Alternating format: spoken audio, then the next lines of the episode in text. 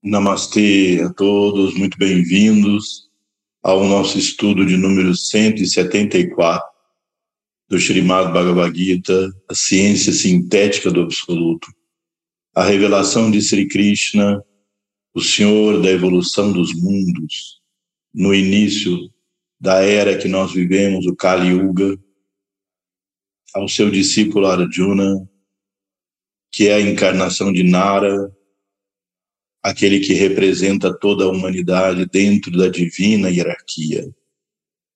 Nara nos representa com todos os aspectos das nossas dúvidas, incertezas e dificuldades. Sri Krishna, então, expõe a sabedoria perene, o Sanatana Dharma, que é a nossa herança dessa era e eternamente. Vamos começar, como fazemos sempre, com um mantra dedicado ao Senhor Ganesha, aquele que, que é a memória cósmica, a fonte de toda a sabedoria, e as bênçãos do Senhor Narayana, em sua forma de Nara Narayana, os grandes yogis de Badarivana, Narayana, o primeiro, o Narayana, Naradeva, o primeiro dos homens, Sarasvati Devi, a deusa da sabedoria, o grande sábio Vyasa, e proclamamos eternamente vitória, iniciando o estudo do Vide, a ciência sagrada. E em seguida reverenciamos a Nara Narayana, encarnados como Arjuna e Krishna, os protetores do Dharma para a felicidade de todos os seres. Coloquem as mãos juntas em Pranam Mudra.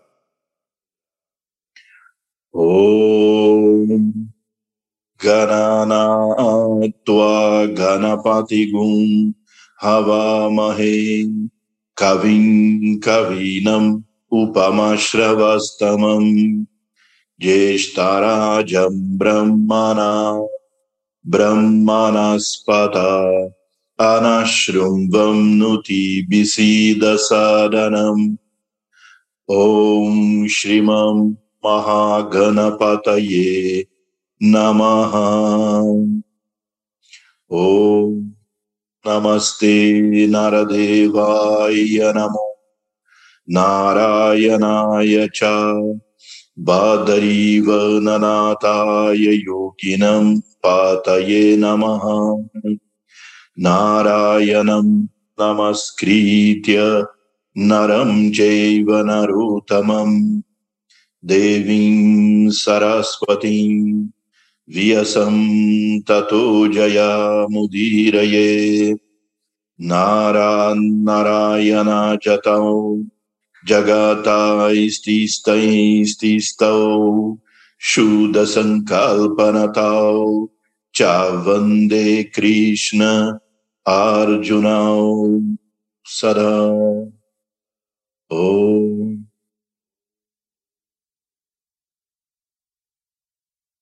Namastê.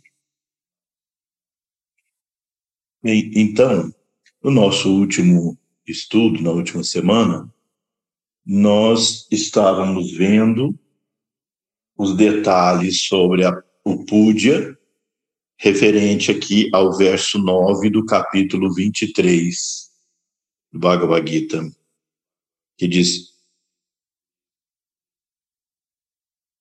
na verdade, o verso 8, né, que nós estudamos. Eu, eu recebo, seja uma folha, uma flor, um fruto, ou água daquele que com pureza de coração o dedique devotamente a mim, assim consagrado.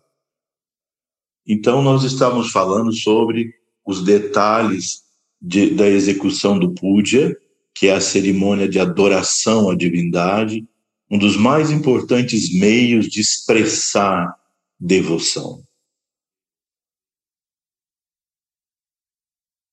Então, para esse capítulo referente à devoção, Bhakti, e isso faz parte integrante do nosso caminho de síntese. O caminho que a Shuddha Dharma Mandalam propõe é um caminho de síntese. Eu repito, como sempre faço, provavelmente em todos os nossos estudos. Conhecimento, devoção e ação em síntese pelo yoga. Esse é aquilo que move, é o, nosso lema principal. Então, o conhecimento, jnana, a devoção bhakti, a ação karma, em síntese pelo yoga. Tudo tem que ter esse selo do yoga. E o selo do yoga, o que é que dá o selo do yoga para as nossas atividades todas? O reconhecimento da onipresença do absoluto. Ou seja, o reconhecimento de Brahma, aquilo que tudo compenetra e tudo é. Só há um, não há dois. Ele é tudo e tudo é ele. Então, todo esse processo tem que ter como base o reconhecimento que todas essas formas divinas que nós adoramos através de Bhakti, nós percebemos que a essência de todas essas formas, o Swabhava, a natureza própria de todas essas formas é o Paramatma ou a consciência cósmica, que se manifesta na forma dos avataras, das encarnações divinas, de todos esses grandes seres que são objetos da nossa adoração, da nossa reverência, da nossa prostração. Então, vamos ver aqui novamente, porque nós fomos eh, subitamente interrompidos na nossa última aula, nosso último encontro, talvez pelo término ali do tempo eh, que estava programado, mas vamos voltar aqui a ver os componentes do puja. E aí nós tínhamos visto o puja de oito partes, e agora o puja, estávamos vendo o puja de 16 partes. Aqui vem Shodashopachara Puja. Shodasha é Dasha 10, Shod vem de Shad, que significa seis. Então, em sânscrito, o 16 é escrito 610. Shad Dasha. Então é Shodasha Pachara Puja. O Puja de 16 partes. Uma parte, então, é Rupa. Então você define uma forma da divindade para ser adorada. De modo geral, essa forma é representada por uma murti, uma imagem, é, uma estátua, que nós consideramos a presença viva.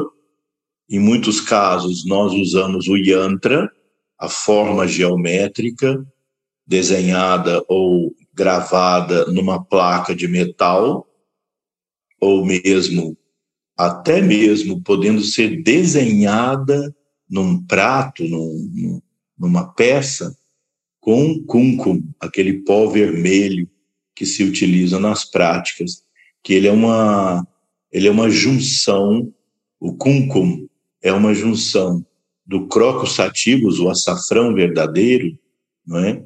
Que é o pistilo da flor, que não tem nada a ver com o nosso açafrão da terra, esse pó amarelo que nós utilizamos na, na comida. Cúncum também é utilizado na comida, o açafrão chamado verdadeiro, que é o pistilo da flor. É, ele, então, ele é um tempero caro, utilizado em alguns alimentos. Ele é caro porque tem que ser tirado à mão um por um dos pistilos das flores. É? Ele, o açafrão, é, em inglês, ele é chamado saffron. Esse é chamado saffron enquanto o, o açafrão da terra é turmeric.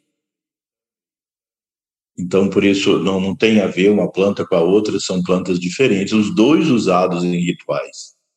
Então, esse cúncum, esse pó do crocus sativus, associado com sândalo e outros pigmentos, aí, inclusive eh, com eh, a bixorelana, que é urucum, a nossa planta brasileira, daí isso então é o yantra pode ser desenhado num prato para ser adorado, para ser reverenciado. Mas seja qual for a forma, o linga, o que, qual for a forma, representa a presença viva da divindade ali. Aí vem a oferenda de flores. Então, veja, todo o processo é como se você tivesse convidando uma pessoa que para você é extremamente querida, extremamente reverenciada, extremamente importante na sua vida. Você preparou sua casa, embelezou sua casa, perfumou sua casa, assim como nós devemos fazer no Puja, iluminar a casa, o templo, o lugar onde nós fazemos a cerimônia, enfeitar, colocar tudo bonito como nós pudermos fazer. E aí então nós nos purificamos fazendo o achamana, bebendo três goles de água, o marjanam tocando 12 pontos e o pranayama. Esses são os três processos básicos de purificação. Todos os pujas envolvem esses três atos. Os mantras utilizados nesses três atos é que são diferentes de acordo com cada tradição. É? Por exemplo, nós usamos Om Ham Sasoham Yogishwari Hrim Swaha Om Ham Sasoham. Eu sou um fragmento do todo. Yogishwari, ó Suprema deusa do yoga. Yogeshwari. Yoga, Ishvara. Só que é feminino, Ishvari. Por isso é Yogeshwari, a deusa do yoga, ó oh, grande deusa do yoga. Depois os Bidya mantras, Hrim, Swaha. Molhamos os doze pontos com o Bidya mantra Shrim, ou Bidya mantra de acordo com o sistema de iniciação que nós formos iniciados. E cada, cada, vocês viram, por exemplo, aqueles que participaram da prática do culto aos antepassados, que é todo complexo, cada dedo para tocar cada parte e tal. Então, vários pequenos detalhes, e depois o pranayama, onde se faz normalmente, enquanto se faz o pranayama, se entoa mentalmente o Gayatri Mantra. Enquanto inspira, Om Bu, Om Buvaha, Om Suvaha, Om Om Janaha, Om Tapaha, Om Satyam. Tudo isso inspirando, claro que sem pressão nenhuma, não é? O pranayama tem que ser feito de forma muito suave, muito prazenteira que não cause nenhuma tensão para o corpo. Depois, então, aí mantém a respiração, mantém kumbhaka em retenção. Tatsavituru varenyam bargo devasya dimahi diyo yona prachodayate. Depois expira pela outra narina. Om apo jyotira somrityam Brahma Burbuha Suvarum. Isso é o mais usado na maioria das tradições, e na tradição da Shuddha Dharma Mandalam, nós utilizamos um outro Gayatri Mantra também dedicado a Devi. Aí nós colocamos, os mestres colocaram e nós seguimos, né? É, Bidya mantras específicos para cada plano. Om Shrimbo, Om Sau, Buvaha, Om Rim Suvaha, Om Klim Maha, Om Sim Janaha, Om Hrim Tapaha, Om Ham Satyam. Então, são colocados os Bidya Mantras. Om Bhagavate Narayanasya Shaktim Yoga Devim Shuddha Teja Swarupam Upase, retendo. Depois, Loka Shankarim Shaktim Sana Prachodayat, expirando. Esse mantra diz assim, então, Om Shrimbu, Om Salva, ou seja, nos sete mundos. Nos sete mundos, nós adoramos a Shri Yoga Devi. ela é o esplendor do Senhor Narayana. E ela é formada de puro Tejas.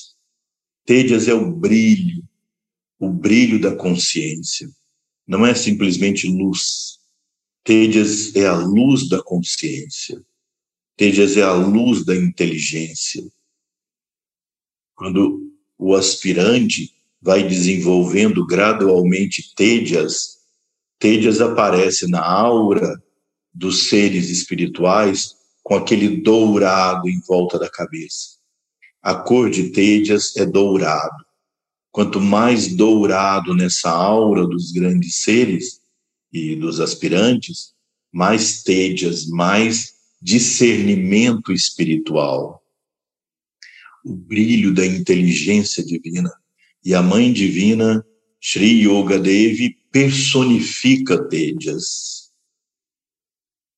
E quando esse Tejas extraordinário se concentra na base da nossa coluna vertebral, obviamente não no corpo físico, mas nos corpos sutis, é chamada Kundalini. A grande deusa que, quando sobe pelos chakras, vai despertando a consciência. Por isso, Kundalini é a concentração de Tejas. Como se você tivesse uma imensa usina hidrelétrica, por exemplo, aquele potencial daquela água toda contida, trilhões de quilowatts.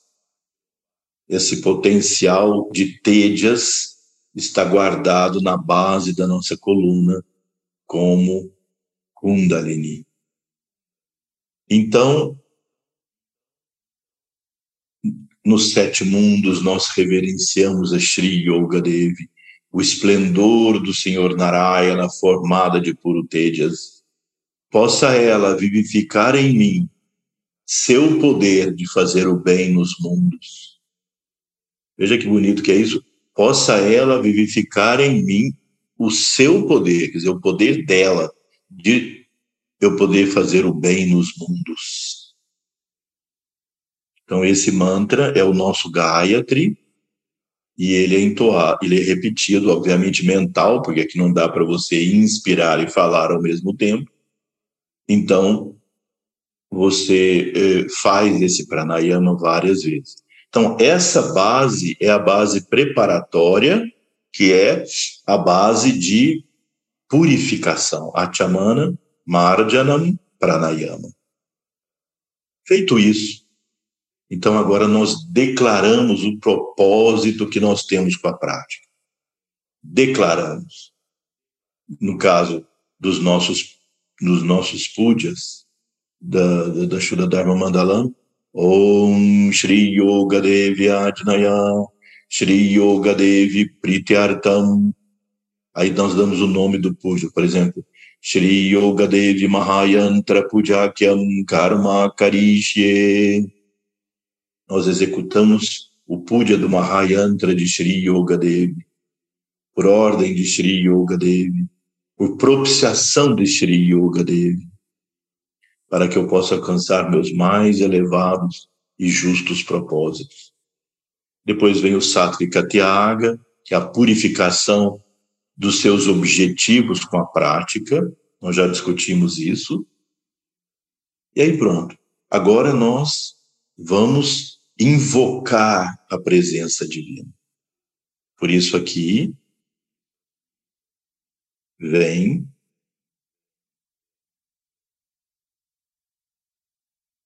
Pushpa. Quer dizer, agora a divindade entrou na nossa casa. Nós visualizamos a divindade presente através daquela imagem que nós temos aqui em frente.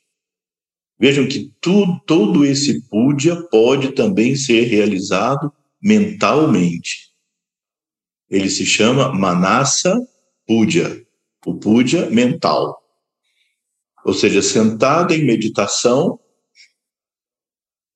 sem nenhum objeto, você faz a chamana, Marjanam, Pranayama, faz o Sankalpa, Satvika Tyaga, depois, no campo da sua mente, você vê a presença divina, você vê a divindade entrando.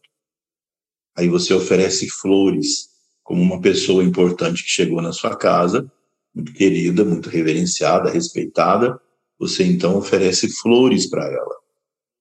Depois, aqui não está na sequência exata, mas foi a sequência como está descrito. Então, aí, aí tem um momento que você oferece incenso, dupa. Você gira três vezes o incenso em torno da imagem e mentalmente você visualiza como se estivesse movendo o incenso, a fumaça do incenso em torno da presença divina. Depois, Dipa. Dipa significa acender a luz. Então, aí nós fazemos o mantra e giramos a nossa, a nossa candeia de, de, de, de, geralmente é feito com ghee, né? A lamparina com ghee ou com óleo, como é a que vocês veem aqui atrás de mim, aqui. Vocês veem ali, tem uma lamparina de óleo. Daí, então, ela é oferecida girando também, cuidadosamente, em volta da, da imagem divina. Em um momento, nós vamos oferecer o alimento. Nós preparamos alimentos doces, alimentos. E aí, aqui existe toda uma ciência detalhada. Para cada tipo de objetivo que você tem com a prática, você pode fazer diferentes oferendas. Arroz com leite, só gergelim, ou outras preparações. Cada uma tem um propósito específico. É toda uma ciência muito detalhada essa. Depois, então, Naivedyan Tambulam. Então, é comum na Índia, as pessoas acabam de comer, daí elas mastigam algumas especiarias, por exemplo, sementinha de erva doce. E aqui, tambula, tambula está tá, tá na transliteração em sânscrito, em inglês, aqui tam, dois os, é tambulam, é a folha de betel. Betel é uma folha extremamente adstringente. Veja, o Ayurveda nos ensina e aqui, inclusive, a cerimônia faz a mesma coisa. O Ayurveda nos ensina que nós temos que mostrar para o nosso organismo que nós já paramos de comer. Então, qual é o último sabor que você deve colocar na boca durante uma refeição? Primeiro, você deve colocar os alimentos doces. Doces são os carboidratos, né? Arroz, massas, tal. Esse vem primeiro depois os outros sabores e no final o amargo e o adstringente. O adstringente ele é secante. Então essa folha de betel você põe na boca e ela seca completamente a sua saliva.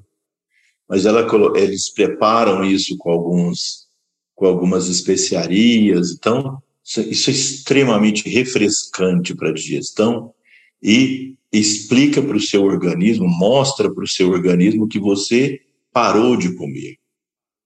Então, o adstringente para de produzir o que nós chamamos cledaca cafa, o muco do estômago, o muco que dissolve a comida antes que o pachaca pita, as enzimas digestivas, possam atacar a comida e digeri-la.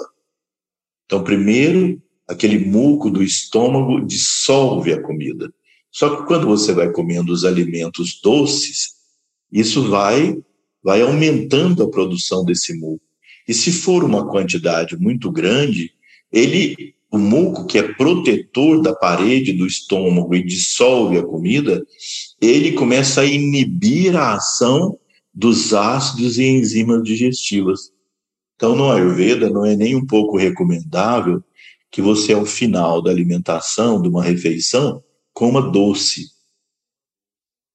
porque aí ele aumenta mais ainda né, é, essa, essa formação desse mundo.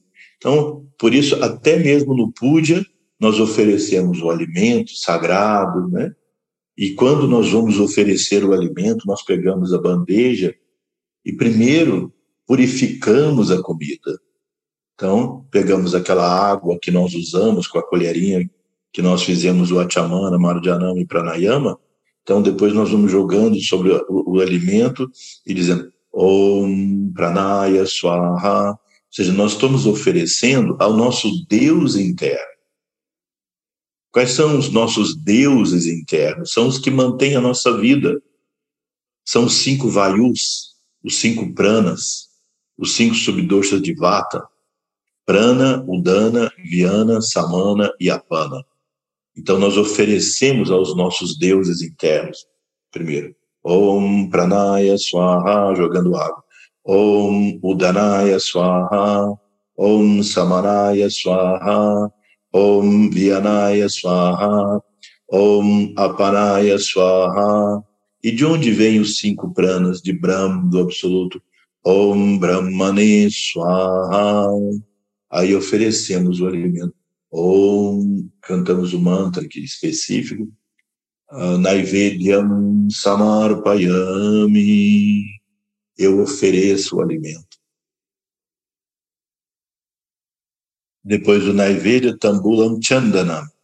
Então, nós aplicamos uma pasta de sândalo, com, geral, é, geralmente é feito com o dedo anular da mão direita. Nós molhamos ali e tocamos na região do Agnya Chakra, Stapani Marma, da forma divina que nós temos ali, ou do Yantra. E o Kumkum, aquele pó vermelho, Aí oferecemos em outro momento o akshata, o arroz. De modo geral, esse arroz é misturado com cúncum, com esse pó vermelho, ou com cúrcuma, o açafrão da terra. Lam, em seguida oferecemos frutas, recitamos mantras. Então, frequentemente, há sempre um lugar no puja onde você faz o, o 108 nomes, mil nomes, de acordo com o tamanho do puja da divindade. E em cada nome você oferece uma flor, oferece um pouco de arroz diante da imagem. Então, por exemplo, quando nós fazemos o puja de Yoga Devi, então nós dizemos Om Shrim Yoga Devyai Namaha Swaha, oferecendo Om Shrim Mahadevyai Swaha Namaha Swaha Vamos falando os vários nomes que representam os vários aspectos da Mãe Divina. E então oferecemos a ela 108 vezes. Se há outros participantes, cada um vem e oferece flores também aos pés ali da imagem ou ao yantra enquanto fazemos a cerimônia. Muito importante, tem muito poder isso, entoar uh, os, os 108 nomes ou até mil nomes da divindade. Argya, aí oferenda de água, Yagnopavita.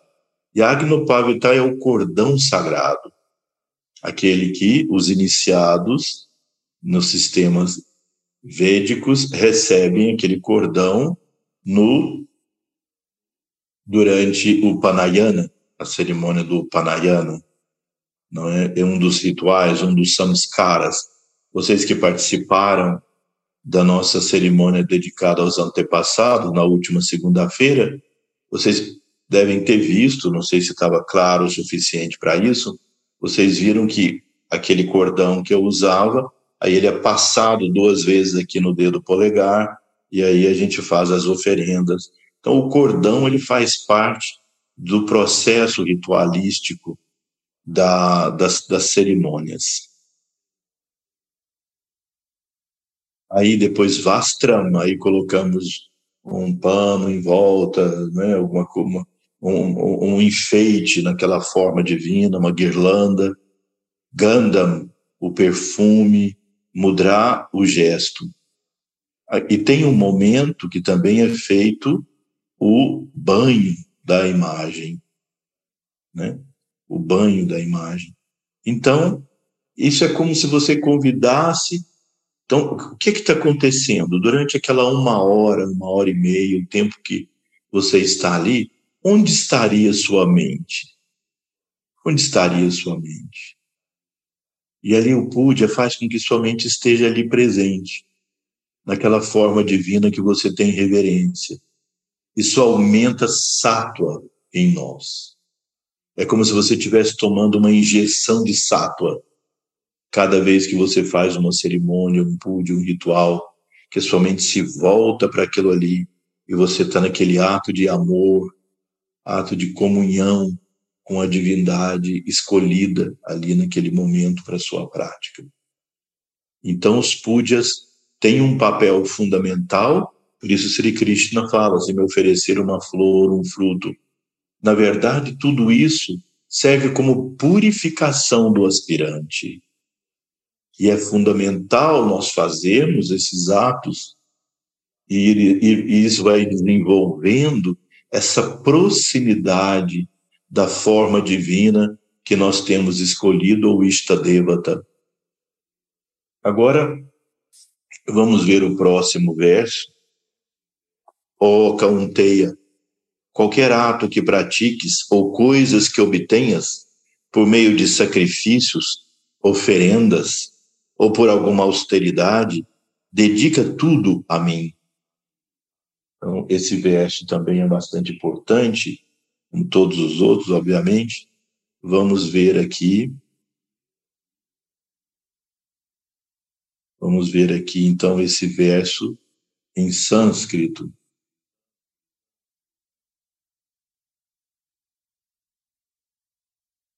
Yad karoshi yad ashnasi yad juhoshi dadasi yadi yad tapasyasi kaunteya tat kurush, kurushva madarpanam.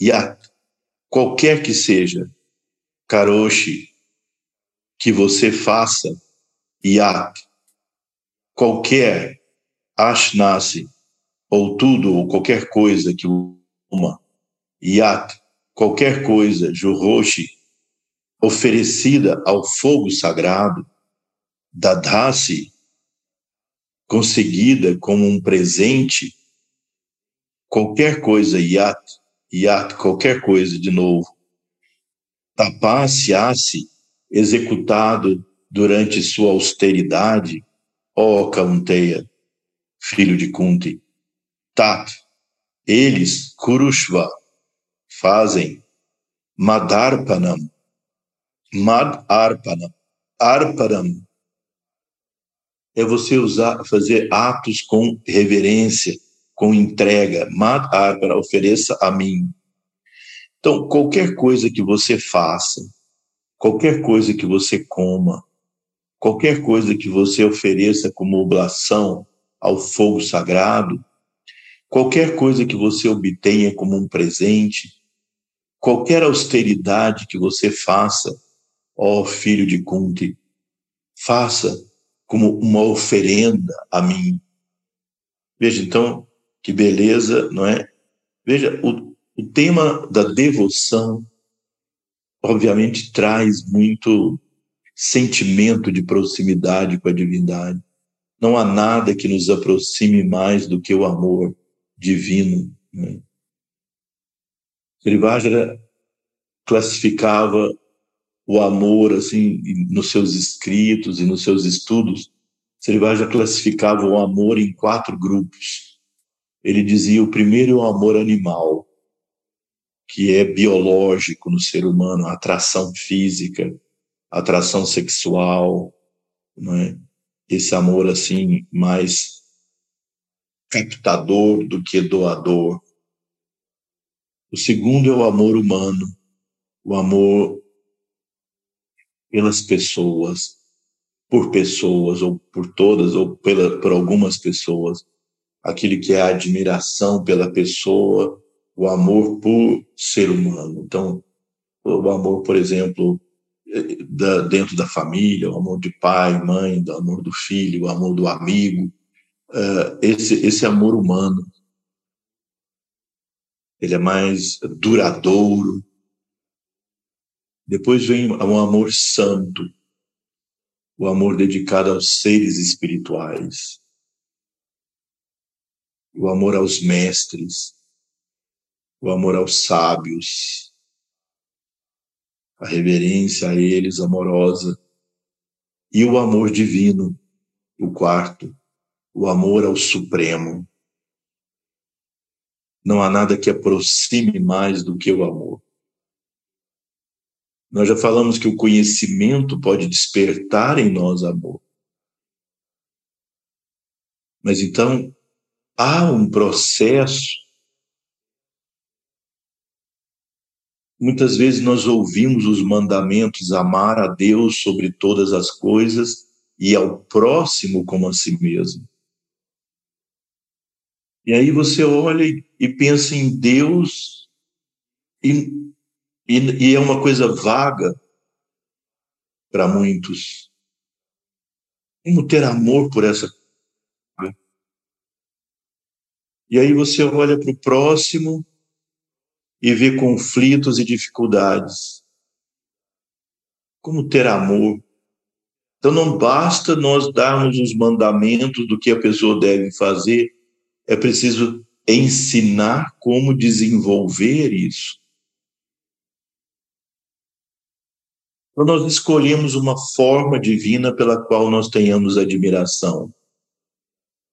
Quando eu digo forma, não é só a forma, é a história, é todo um conteúdo daquele aspecto da divindade. E aí, nós tratamos essa forma divina como sendo o ser mais querido e amado. Procuramos manter a mente na divindade.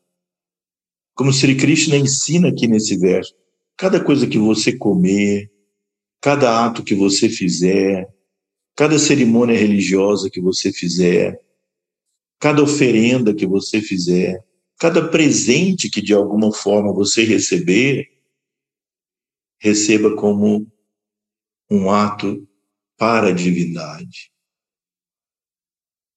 Um presente à divindade, uma oferenda à divindade.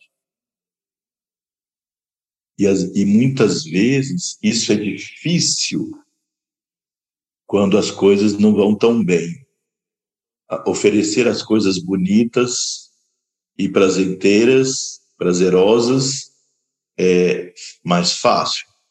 Mas e as coisas dolorosas e difíceis? Então, essa, esse trabalho de aproximação é feito no campo da sua consciência. É um trabalho seu com a divindade.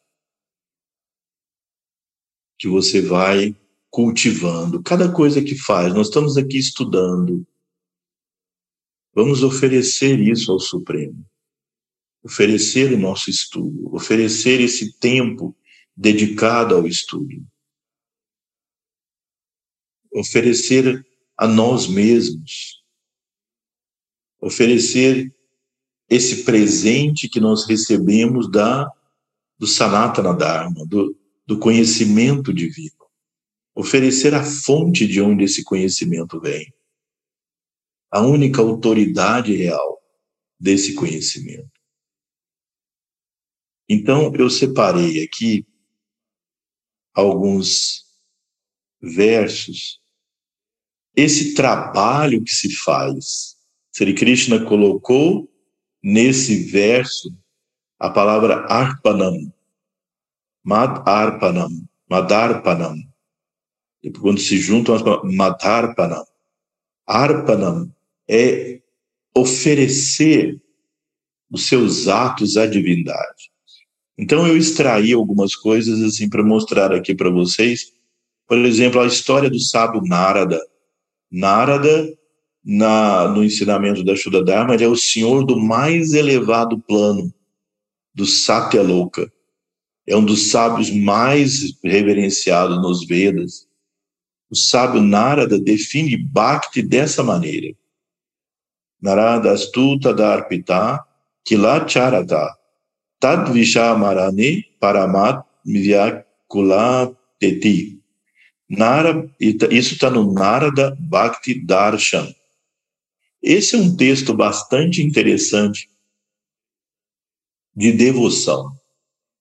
Sugiro a vocês que consigam esse livro. Narada Bhakti Darshan. Eu não conheço nenhuma versão, nem em espanhol, nem, nem em português, mas há versões em inglês. É um livro muito recomendado, é um texto sagrado muito recomendado de devoção. Então, você, lendo esse texto, alimenta em você essa devoção. Todos os dias, ler um pouco. Então, isso é do Narada Bhakti Darshan e significa devoção significa oferecer todas as suas atividades a Deus e sentir intensa separação se alguma vez você perder a lembrança dele. Veja, o maior exemplo conhecido, assim, próximo, desse tipo de devoção foi de Ramakrishna Paramahamsa. Ramakrishna se lembrava da Mãe Divina, a forma escolhida por ele foi a Mãe Divina. Se lembrava da Mãe Divina o tempo todo. Cada ato que ele fazia oferecia à Mãe Divina. E ele via a, a presença viva da Mãe Divina na imagem de Kali que havia no templo. O templo que ele era o, o administrador, digamos, o purohita, o que fazia cerimônias. Imagina o, a honra de poder ter participado de alguma cerimônia com Ramana, Ramakrishna Paramahansa quando ele viveu no século XIX. A graça de alguns que puderam ter esse acesso. Bem, então ele estava um dia, por exemplo, sentado na porta desse templo, ali na escadaria, e chega um dos grandes mestres, uma das grandes mestras de Tantra, e Sri Ramakrishna estava experimentando os vários sistemas, porque ele é um dos símbolos maiores dessa síntese que é própria da nossa era. Ramakrishna, ele representa esse despertar de uma visão unitiva, não de um ou outro movimento, não de um ou outro sampradaya, não de um ou outro sistema, mas de um sistema de síntese. Então, ele experimentou todos os sistemas. Desculpe, eu, eu falei de forma errada. Totapuri foi um grande mestre do sistema Adwaita, o não dualismo, o supremo.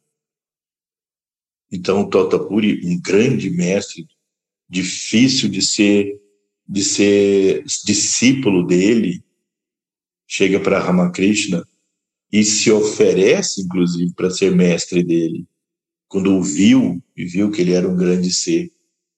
E aí Sri Ramakrishna diz: só um momento, eu vou perguntar ali para minha mãe se ela está de acordo e volto. E a mãe que ele ia perguntar era a Kali, a deusa. Então ele chega lá na imagem, ele via a Kali viva na frente dele. Muitas vezes passavam umas mulheres na rua e ele se inclinava diante dos pés delas e às vezes chorava assim aquelas lágrimas de devoção espiritual e dizia: "Ó oh, Mãe Divina, eu te vejo como a grande força que move o universo. Eu te vejo como aquela imagem que está no templo e eu te vejo como essas pessoas que estão aqui na minha frente e adorava a forma da Mãe Divina através daquelas mulheres que passavam ali. Por isso ele era chamado às vezes de o louco de Deus. Então ele era símbolo dessa devoção, uma representação espetacular dessa devoção espiritual. Vocês veem como uh, o grande Narada, né, o grande sábio Narada, coloca isso, oferecer todas as suas atividades a Deus. Por isso, Swami Vivekananda disse: nenhum trabalho é secular, significa puramente material. Tudo é devoção e serviço.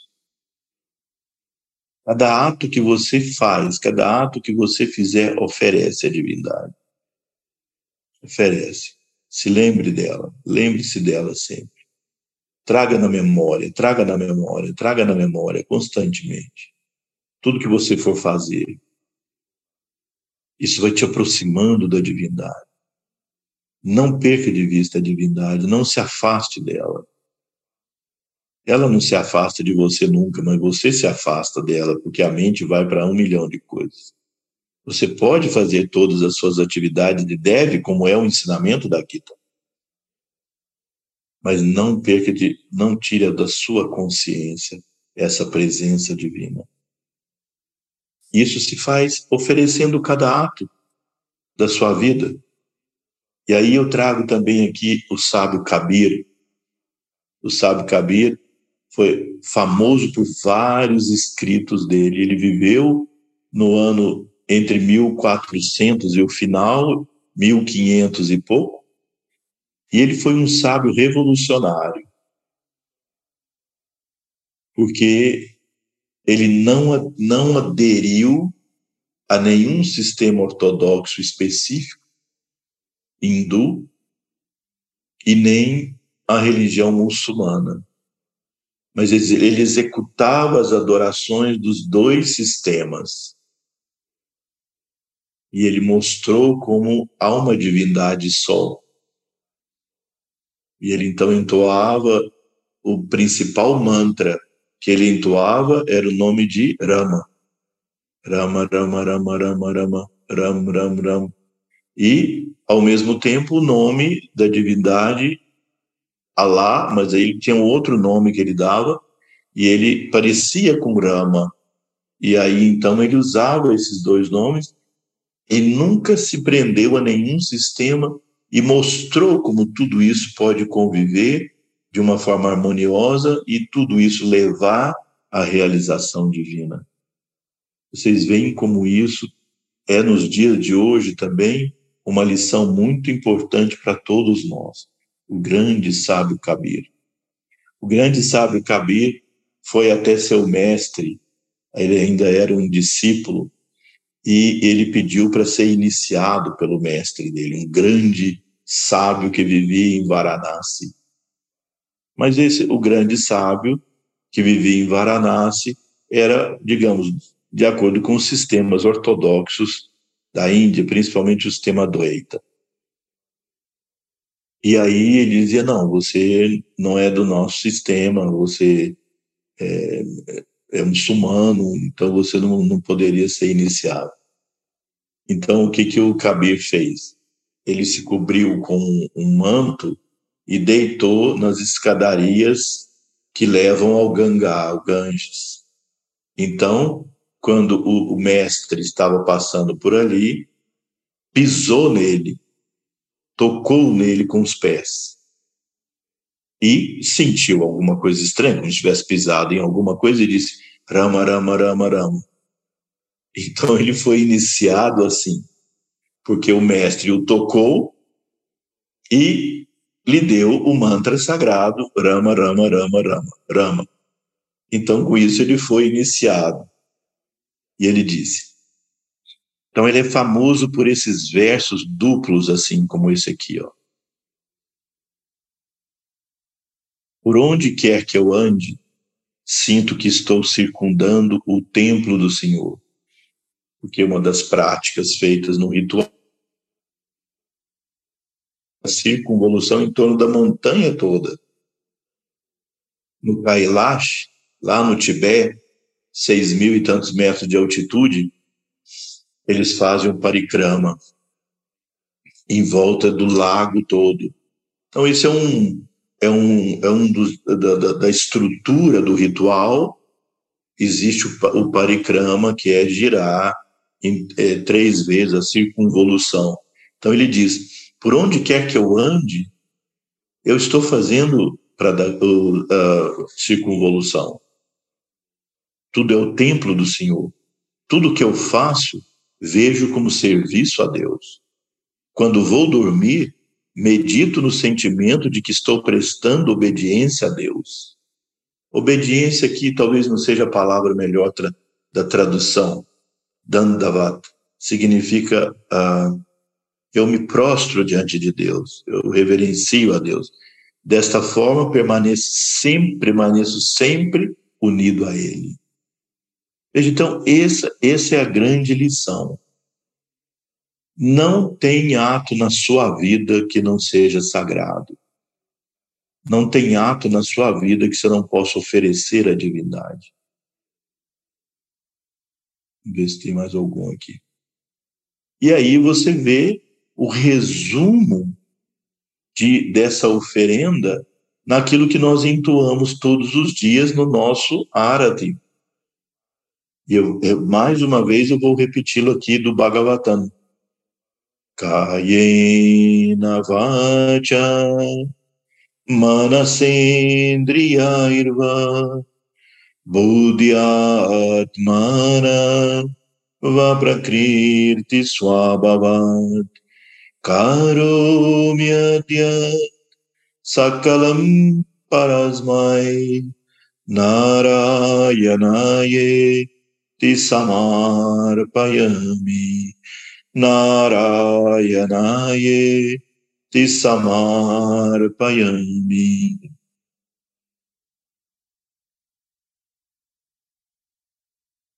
Aqui está no, no, no, no, futuro, mas pode ser no presente ou no passado que você pode colocar. Tudo que eu fiz ou tudo que eu faço.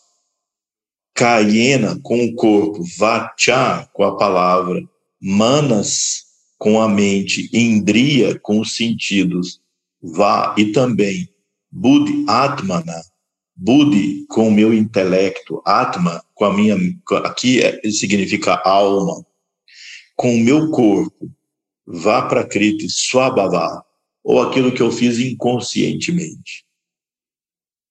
Então, tudo aquilo que eu fiz com o corpo, com as palavras, com a mente, os sentidos e o intelecto, consciente ou inconscientemente, eu ofereço ao Supremo Senhor Narayana. Então, esse é o resumo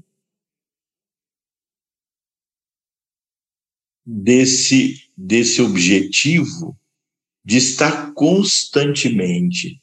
Essa é uma das glórias do Bhakti. Você transformar todos os seus atos da vida em atos sagrados oferecer. Exercitem isso, a minha grande sugestão, se nós pudermos sair de todo esse estudo da Gita, refinados nessa nesse empenho de nos lembrarmos da presença divina o tempo todo. Em cada ato, em cada momento da nossa vida e oferecer tudo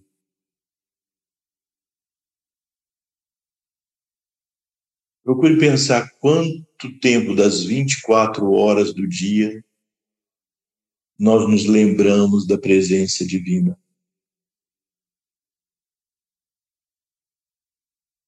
Quanto nós lembramos do ser mais amado, mais querido.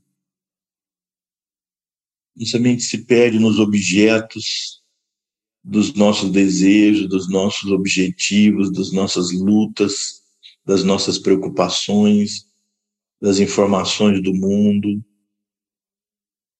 uma infinidade de coisas.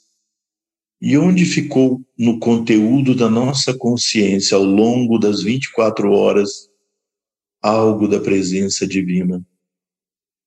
Tente ampliar esse tempo.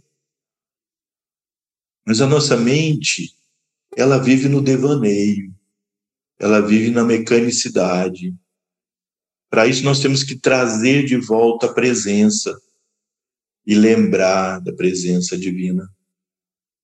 Por isso, nós temos que exercitar diariamente. Desculpe. Nós temos que exercitar diariamente na prática silenciosa, estabelecer nosso sadhana diário e daí transborda a nossa vida diária, porque você tentar, sem fazer práticas de meditação diariamente, sem fazer seu sadhana, não, mas eu vou fazer uma meditação ativa no meu trabalho e não, não tenho tempo para fazer essa meditação quieto, sentado. Não vai dar certo, não, não vai conseguir, porque você está projetado nas suas ações e nos seus pensamentos. E quase sempre nós estamos identificados com eles. Então é preciso esse suporte do nosso sadhana sentado todos os dias. Bem, então agora vem o próximo verso. Se alguém, apesar de haver estado anteriormente sob o domínio da conduta assúrica ou demoníaca, chegasse a ser inteiramente devotado a mim, seria considerado como um sadhu, ou seja, aquele que segue a senda do yoga. Então vamos ver esse verso. Apichetsu duracharo bhavate mam ananya bhak sadur eva samantavyaha samyoga vivasito hi saha api, ainda, chet, si, su, durachara, o mais vil dos pecadores. Tu, durachara, o mais vil dos pecadores. Bhajate, adorar, mam, a mim. Ananya, Ananya Bhak, com exclusiva devoção, Taduru.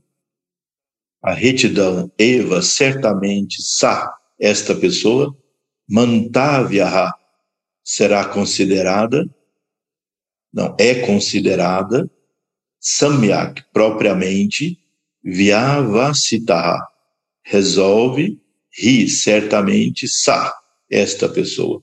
Ou seja, esta pessoa será considerada um sadhu. Sadhu significa um aquele que segue o caminho espiritual. Então diz: ainda aquele que é o mais vil dos pecadores, se me adorar com exclusiva devoção. O que é exclusiva devoção?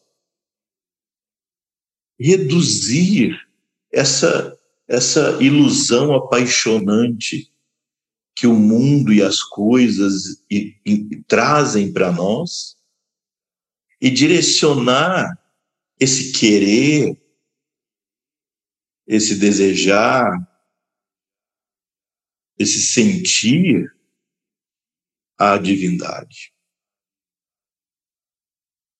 Reduzir essas necessidades e aumentar esse contato com a divindade. Isso é a exclusiva devoção. Eles então serão considerados dentro da retidão, como um sado, porque eles fizeram ou eles têm feito aquilo que transforma, aquilo que resolve. Então veja que esse é um conceito também extraordinário. A devoção transforma. Então, se a pessoa cometeu muitos pecados e muitos erros, se a pessoa se entregou a coisas de péssima qualidade durante a vida, mas ela consegue transformar esse mau karma através da devoção espiritual. Obviamente, transformar. Os karmas, eles não necessariamente têm que ser vividos, eles podem ser transformados pelo processo da devoção e pelo processo que purifica o seu interior e irradia esse bem a todos os seres.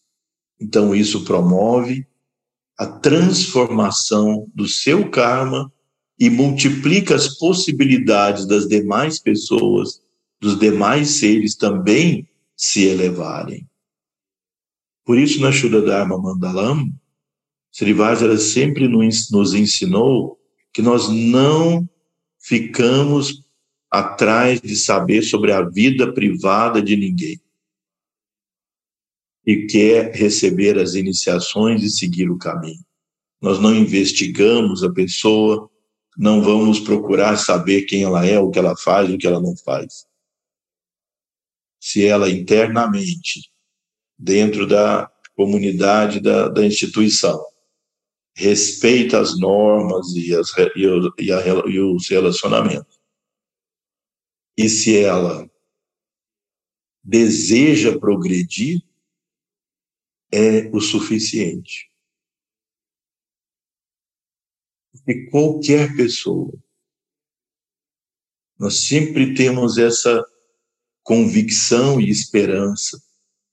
Para nós é uma esperança, para os grandes seres é uma certeza de que essa sabedoria transforma.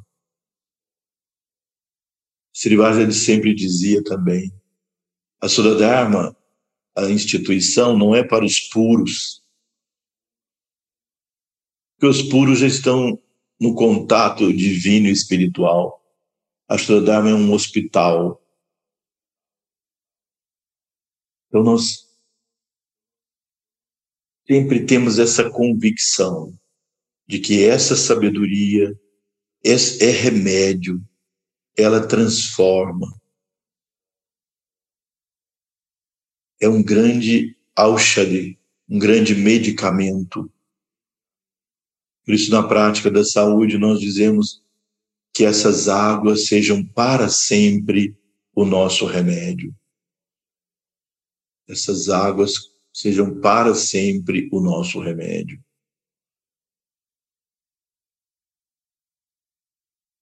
significa a água aqui é o símbolo dessa devoção, do poder divino, o poder que transforma. Transformar o caráter das pessoas é extremamente difícil. Transformar o nosso caráter é extremamente difícil. Vocês veem que algumas algumas qualidades positivas e negativas que nós temos no nosso interior e tentamos modificar as negativas, elas são extremamente resistentes.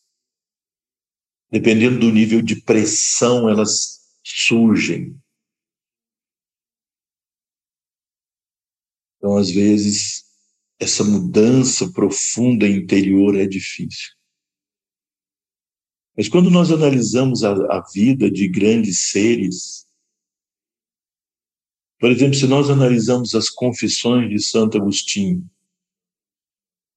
se nós analisamos a vida de São Francisco de Assis, quem poderia imaginar dizer que esses seres, enquanto estavam na vida comum do mundo, eles seriam baluartes da luminosidade espiritual E, e isso eu trago para vocês uma história. Quando a gente fala de Bhakti, aparecem muitas histórias para contar, não é? Então, eu, eu preparei aqui uma, uma história para contar para vocês do Ramayana. Eu não sei se vocês já estudaram sobre isso, mas o Ramayana, não é? a grande epopeia se você somar o Ilíada, a Ilíada e a Odisseia, as duas epopeias, o Ramayana é nove vezes maior do que as duas. Contém 24 mil versos. E foi escrito por esse grande sábio Valmiki. Vocês veem aqui o nome dele, Valmiki. E aqui tem uma imagem que o representa. Então, veja, a história de Valmiki. Valmiki era um ladrão, era um, um criminoso, um ser bastante desajustado na sociedade como um, crime, um criminoso. E aí,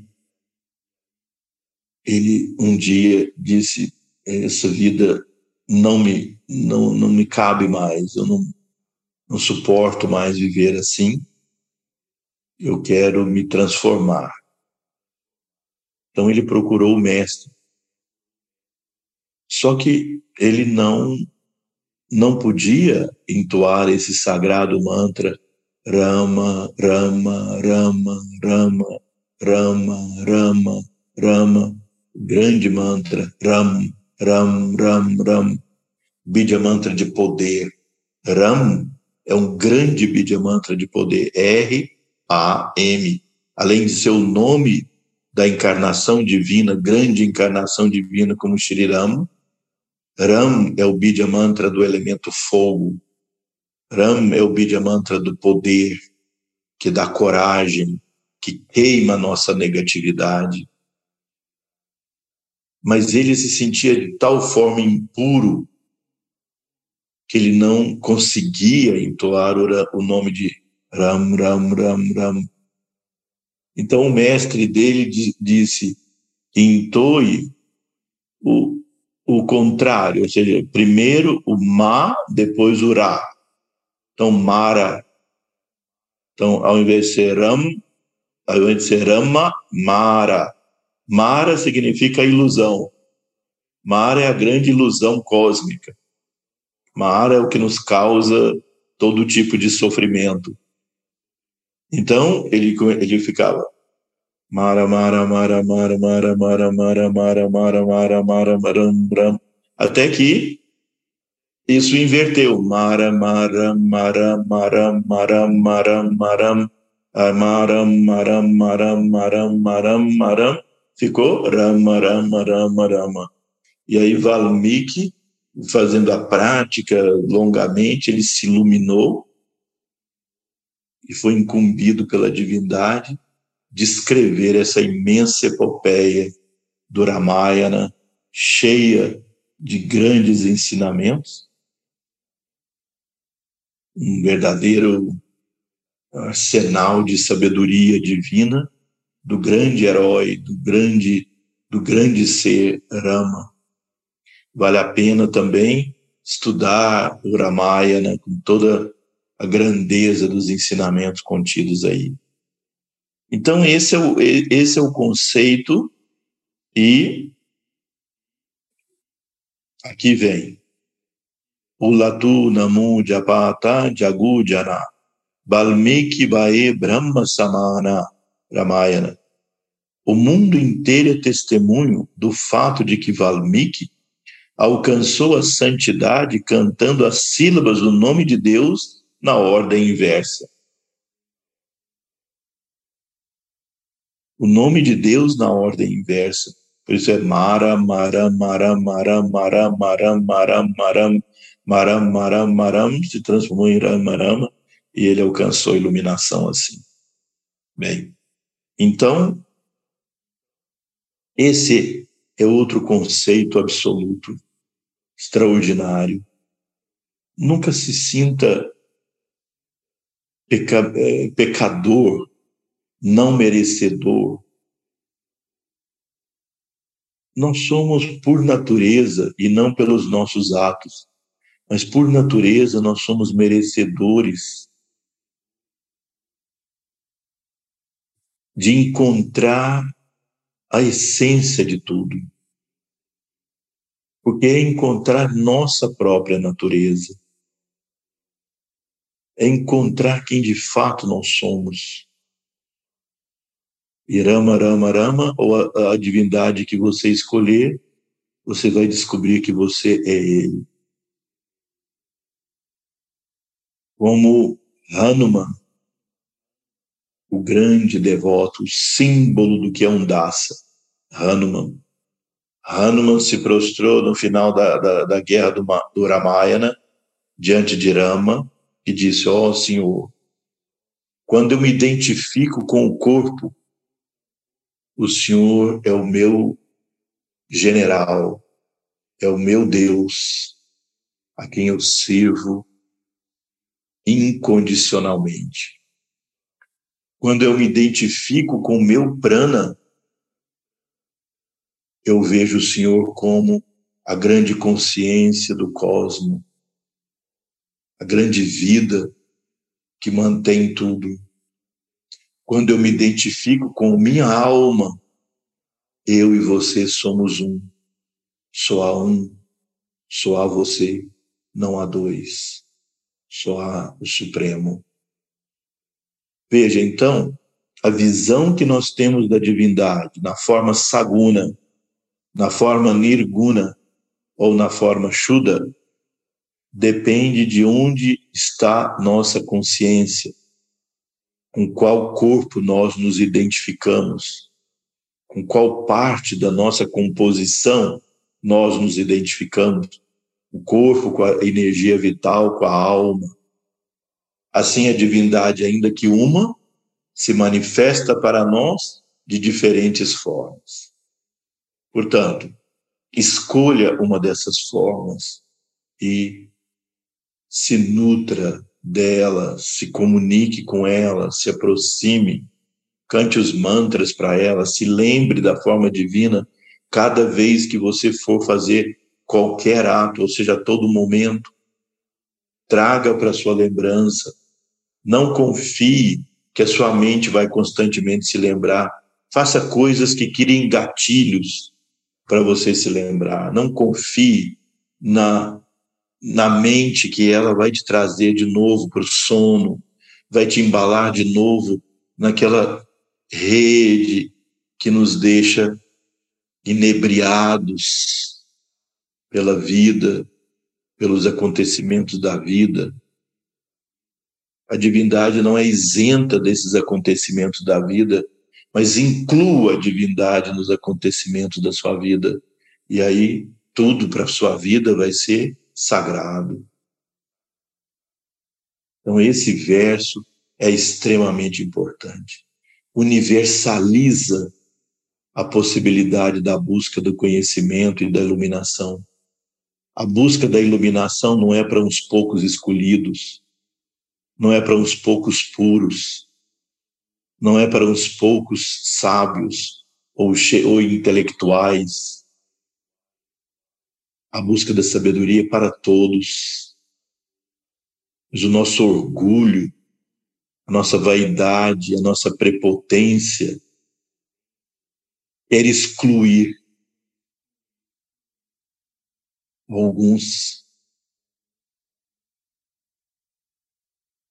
mas isso é universal.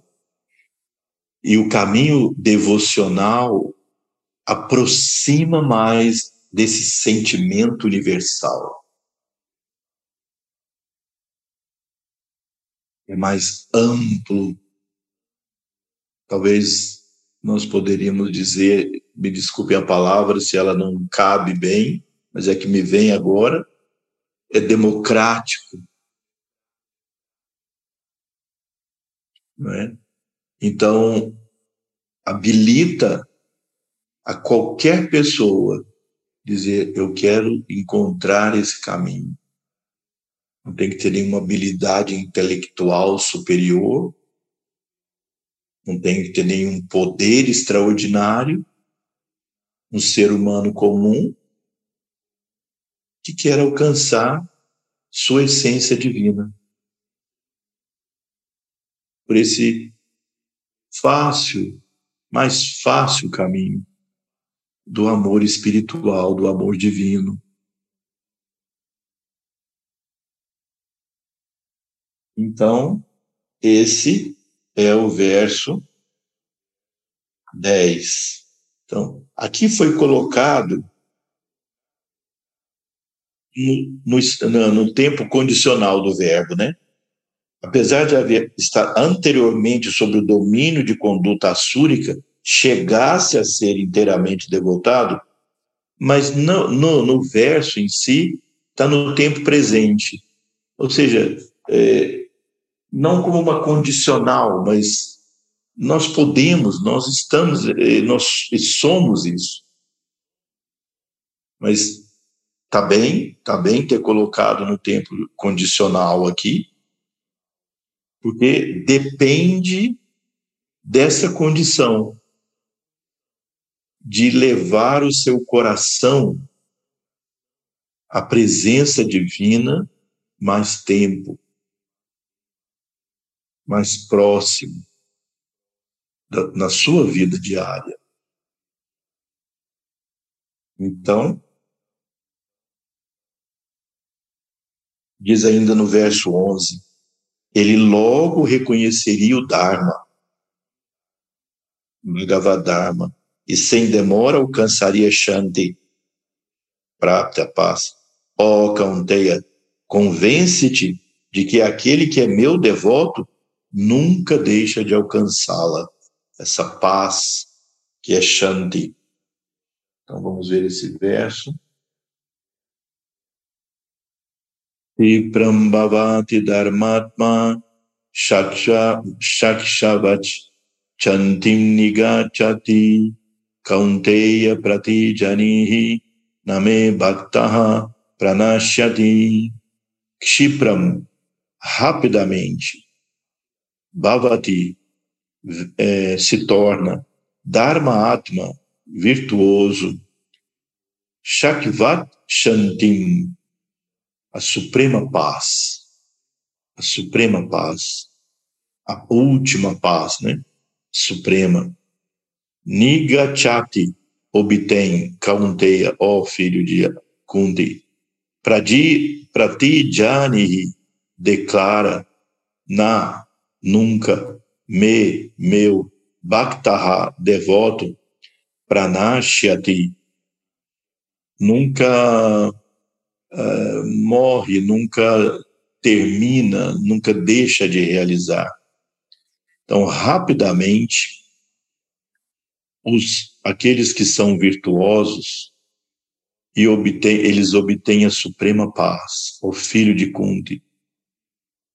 Declara isso fortemente aos, aos meus devotos, que nunca se perdem, que nunca deixam de alcançar esse estado.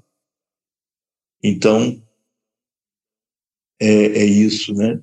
Sri Krishna nos dizendo, desperta em você essa comunhão espiritual pelo amor divino, pela devoção, gradualmente na sua vida diária. E sem dúvida nenhuma que a divindade responde a você pela graça.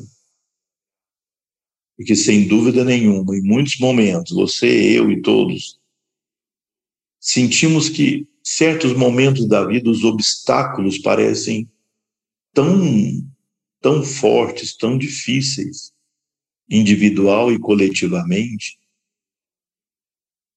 Eu digo que a pessoa diz os meus recursos intelectuais, os meus recursos afetivos, emocionais, os meus recursos físicos, não são suficientes para superar essa dificuldade ou as dificuldades. Então aí a graça divina sempre vem a nosso favor, não só nesses momentos, mas também nos momentos em que eu busco e me abro para essa comunhão. Por isso, podem observar que muitos yogis ao longo do tempo, yogis aqui, todos os santos de todos os sistemas, muitos deles alcançaram um estado de iluminação ou uma grande experiência espiritual num momento de crise, num momento de grande dificuldade, de crise, porque na crise é que você vê a diferença daquele que é o devoto e daquele que está simplesmente sendo movido para entrar ali pelo, pelos amigos, pelos colegas, por se sentir dentro de algum grupo. Logo que acontece qualquer dificuldade, a primeira coisa a pessoa esquece a prática espiritual, esquece o caminho. Enquanto aquele que tem essa força interior, nesse momento de crise, ele se entrega, pede a graça divina, se abre a essa graça. Quando a gente está tão preocupado, tão fechado, a gente cria um escudo onde a graça divina não entra. Então, nesse momento de crise, abra seu coração. E aí a graça divina vem em sua ajuda, sem dúvida. Então, nós vamos continuar esse estudo no nosso próximo. E aqui eu gostaria só de mostrar para vocês mais um verso aqui.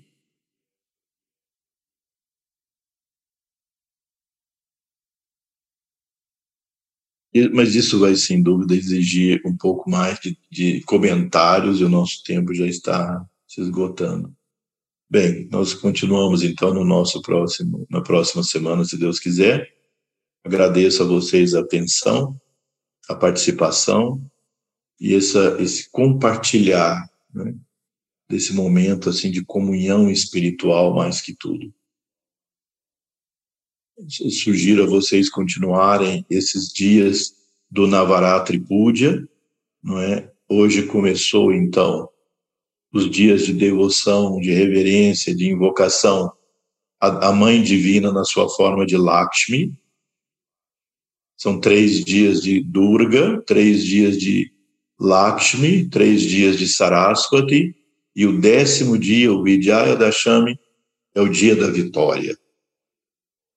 Nós então fazemos o puja para Yoga Devi, que é a síntese de todas essas deusas.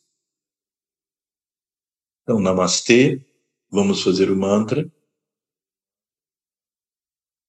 Ayena vacha manasendriyairva buddhyatmana va prakriti swabhavam karumyadya sakalam parasmai Narayanaye Tisamarpayami Narayanaye Tisamarpayami Shri Guru Bhyo Namaha Hari Om Namastê.